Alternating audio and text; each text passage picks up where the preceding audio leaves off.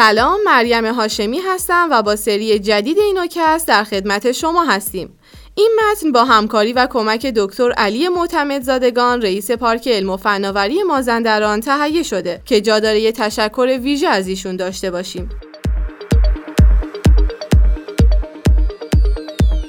در واقع اینوکست نام بخش پادکست های شبکه نوآوری و فناوری مازندران با برند مینونته. مینونت شبکه که با کمک معاونت علمی و فناوری ریاست جمهوری و توسط پارک علم و فناوری مازندران شکل گرفته و هدف اون ایجاد یک شبکه با خدمات ارزش افزوده در بین فعالین اقتصاد دانش بنیانه. در پادکست های مینونت مطالب جالبی برای استارتاپ ها و شرکت های دانش بنیان بیان میشه و بسیاری از قوانین و آینامه ها رو به شکل صوتی در اختیار علاقمندان قرار میده اگر علاقه مند هستید که اسپانسر پادکست های ما باشید می‌تونید به سایت مینونت به آدرس minonet.org مراجعه کنید و از بخش اسپانسر پادکست با ما در ارتباط باشید.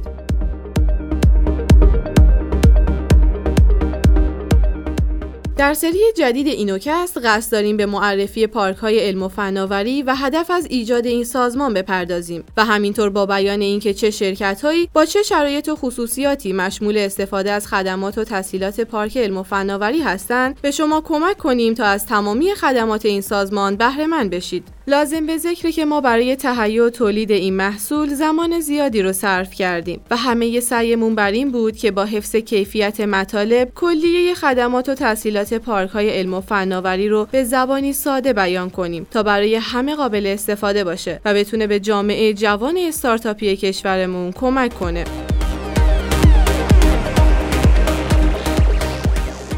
این مجموعه اپیزودهای مختلفی داره که هر اپیزود مربوط به یکی از خدمات و تسهیلاتیه که پارک های علم و فناوری برای شرکت ها در نظر گرفتن و شما با گوش دادن به این مجموعه نحوه عضویت در یک پارک علم و فناوری خدمات و تسهیلاتی که برای شرکت ها در نظر گرفته و نحوه استفاده و برخورداری از اونها رو متوجه میشید. در این اپیزود ما به معرفی پارک های علم و فناوری و هدف از تشکیل این سازمان پرداخته و همچنین نگاهی کلی به ماهیت و عملکرد این سازمان میاندازیم. اپیزود رو با تعریفی از پارک های علم و فناوری شروع می کنم. پارک علم و فناوری سازمانیه که با هدف افزایش ثروت در جامعه توسط متخصصان حرفه‌ای مدیریت میشه و جریان دانش و فناوری رو بین دانشگاه ها، مؤسسات تحقیق و توسعه، شرکت های خصوصی و بازار به حرکت میندازه. این گونه پارک ها از طریق مراکز رشد سازمان های نوآور رو تقویت کرده و باعث تسهیل فرایندهای زایشی میشن. پارک های علم و فناوری محیطی هستند که در اون واحدهای تحقیقاتی مستقل و یا وابسته به سازمان ها و صنایع جمع شدند و تحت پوشش و حمایت قرار می گیرند تا به خلاقیت و نوآوری بپردازند و در بسیاری از موارد پارک های علم و فناوری باعث ایجاد شغل، رشد درآمد و درگیری با صنایع دارای محصولاتی با ارزش افزوده بالا یا به عبارتی محصولات دانش بنیان می شوند. پارک های علم و فناوری فضای مناسبی برای بمگاه های کوچک و متوسط ایجاد می کنند تا با بهره برداری از قوانین حمایتی موجود به صورت رقابت پذیری در عرصه اقتصادی ظاهر شده و محصولشان را تجاری سازی کنند. مجاورت فیزیکی این بمگاه های اقتصادی که به اونها واحدهای فناور هم گفته میشه به همکاری نزدیک اونها و انجام کارهای گروهی در پروژه های بزرگتر و پیچیده تر کمک می‌کنه. در تعریف پارک های علم و فناوری محدود به یک منطقه جغرافیایی و یا چند ساختمان هستند و حمایت های ذکر شده مشمول شرکت هایی می شود که در این ساختمان ها یا محدوده جغرافیایی فعالیت رسمی دارند. در سالهای اخیر اکوسیستم نوآوری در دنیا دستخوش تغییرات زیادی از جمله در مفاهیم و تعاریف شده مثل مناطق نوآوری یا Areas of Innovation که طی سالهای اخیر شکل گرفتن مناطق نوآوری مفهومی وسیعتر از پارک های علم و فناوری هستند که می‌تونن بخشی از یک شهر، کل شهر و یا شامل چند شهر نزدیک به هم باشند. در مناطق نوآوری اجزای مختلفی با نگاه نوآوری در کنار هم قرار گرفته و به هم سرویس میدن. در یک منطقه نوآوری ممکنه پارک های علم و فناوری، مراکز نوآوری، مراکز رشد، شتاب دهنده ها، دانشگاه ها، سازمان های پژوهشی، شرکت های دانش محور و دارای نوآوری، شرکت های خدمات دهنده و غیره در کنار هم حضور داشته باشند. در ایران تلاش هایی برای ایجاد مناطق نوآوری شده ولی همچنان پارک های علم و فناوری مهمترین بستر برای حمایت از شرکت های تکنولوژی محور و واحد های فناور هستند لذا تمرکز ما در این اپیزود بیشتر روی پارک های علم و فناوریه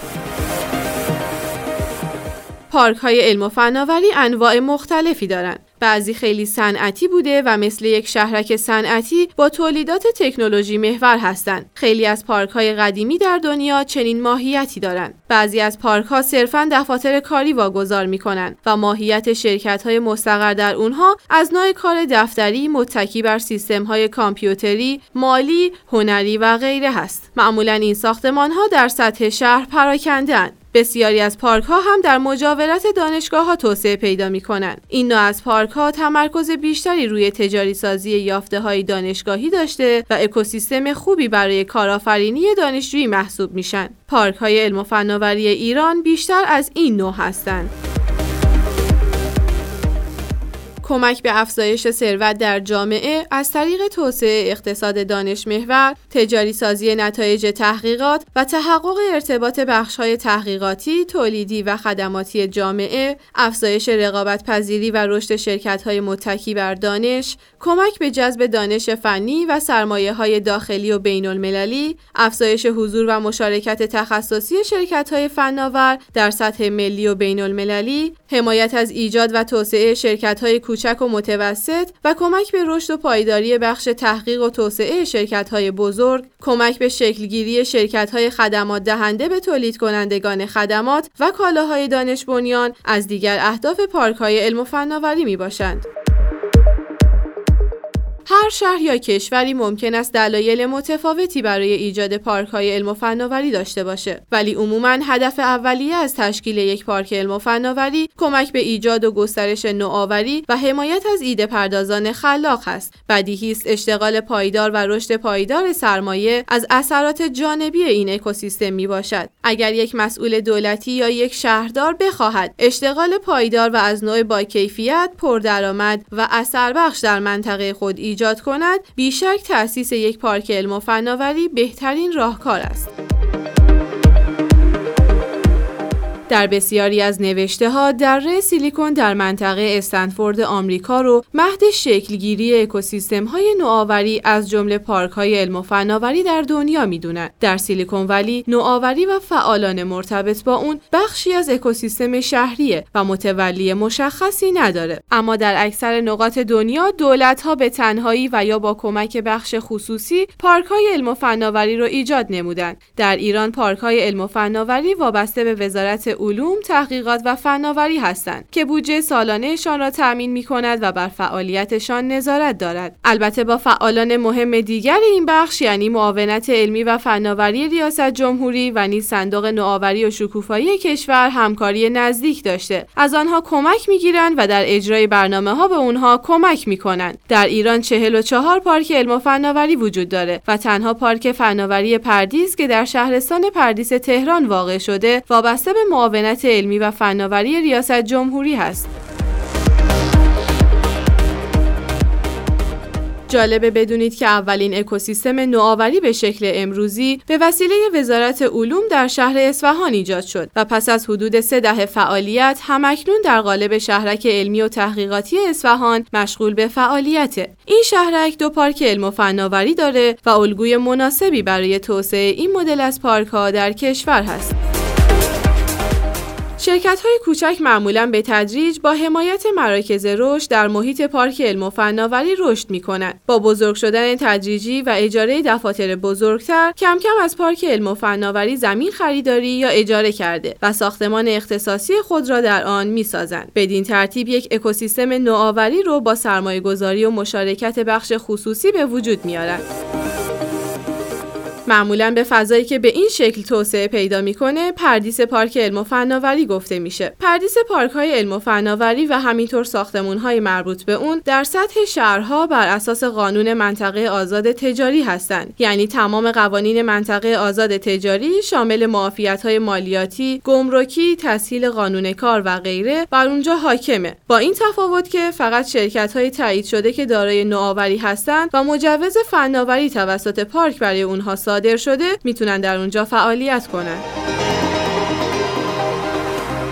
لازم به ذکر محلی که برای احداث این پارک ها انتخاب میشه بایستی دارای شرایط استاندارد و معینی باشه که اهم اونها از این قرارند. وجود ساختار علمی و فنی مناسب که عمدتا به وجود دانشگاه ها و مراکز تحقیقاتی در منطقه بستگی داره. وجود زیرساخت صنعتی و اقتصادی مناسب که تحقق این شرط تابع وجود شرکت ها و مؤسسات صاحب فناوری بالا و یا شرکت های معمولی طالب فناوری بالاست. وجود سطح زندگی مناسب که تحقق این شرط منوط به وجود شبکه های حمل و نقل مثل نزدیکی به فرودگاه، مترو یا اتوبان، وجود شبکه های مخابراتی، فعالیت های فرهنگی و هنری و سرویس های درمانی و آموزشی است. وجود منابع لازم برای تأمین نیروی کار متخصص و پشتیبانی کننده، نزدیک بودن به بازارهای منطقه‌ای، ملی و حتی بین المللی و در نهایت مثل هر کار دیگه‌ای تأمین منابع مالی لازم توسط سازمان مؤسس پارک.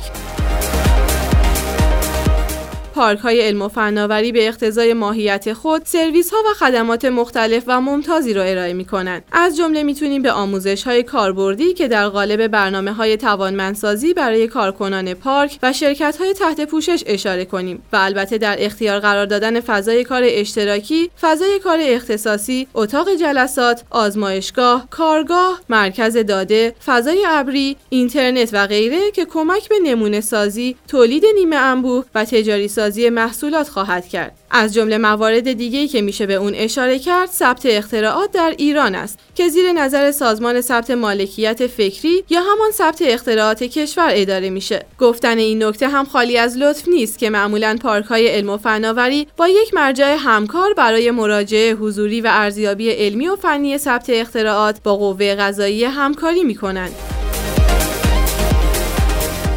شاید این سوال برای شما هم مطرح بشه که اگه پروژه ما نیاز به کمک مالی داشته باشه این کمک از سوی پارک اتفاق میفته یا خیر؟ باید بگیم بله در واقع پارک به صورت مستقیم یا غیر مستقیم مثل صندوق های پژوهش و فناوری و یا معرفی شما به سرمایه گذار و غیره می‌تونه چنین کمک هایی رو در اختیار شما قرار بده.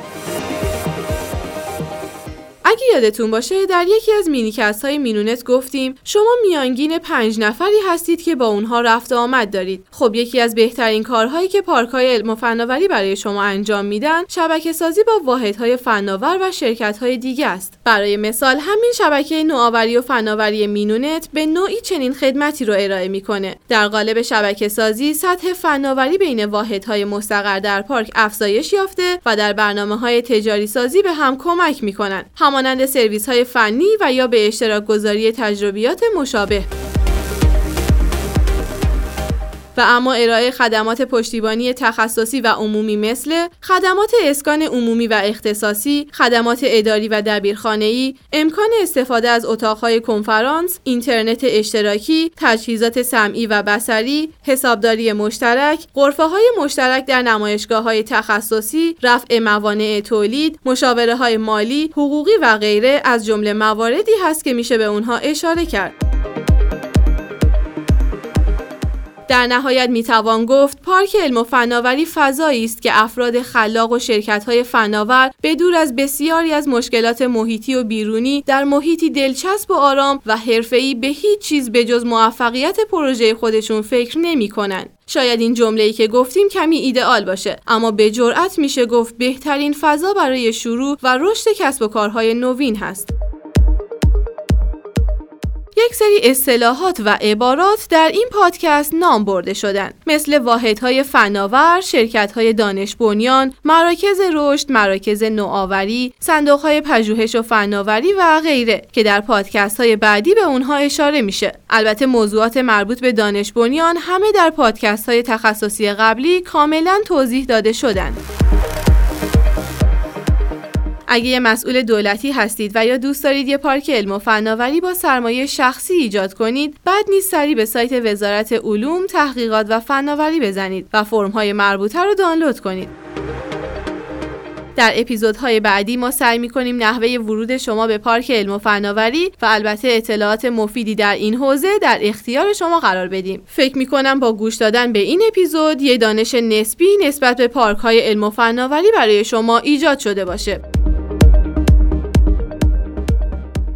امیدوارم این پادکست مورد توجه شما قرار گرفته باشه. شما می‌تونید نظرات و پیشنهادات خودتون رو از طریق سامانه شبکه نوآوری و فناوری مازندران مینونت با ما به اشتراک بذارید. برای حمایت از ما کافیه به پادکست های ما گوش بدید و اونها رو برای دوستان و همکاراتون ارسال کنید. ما از اینکه حامیانی مثل شما داریم به خودمون افتخار می‌کنیم. ممنون از توجه شما. مریم هاشمی مجموعه پادکست های مینوکست شبکه مینونت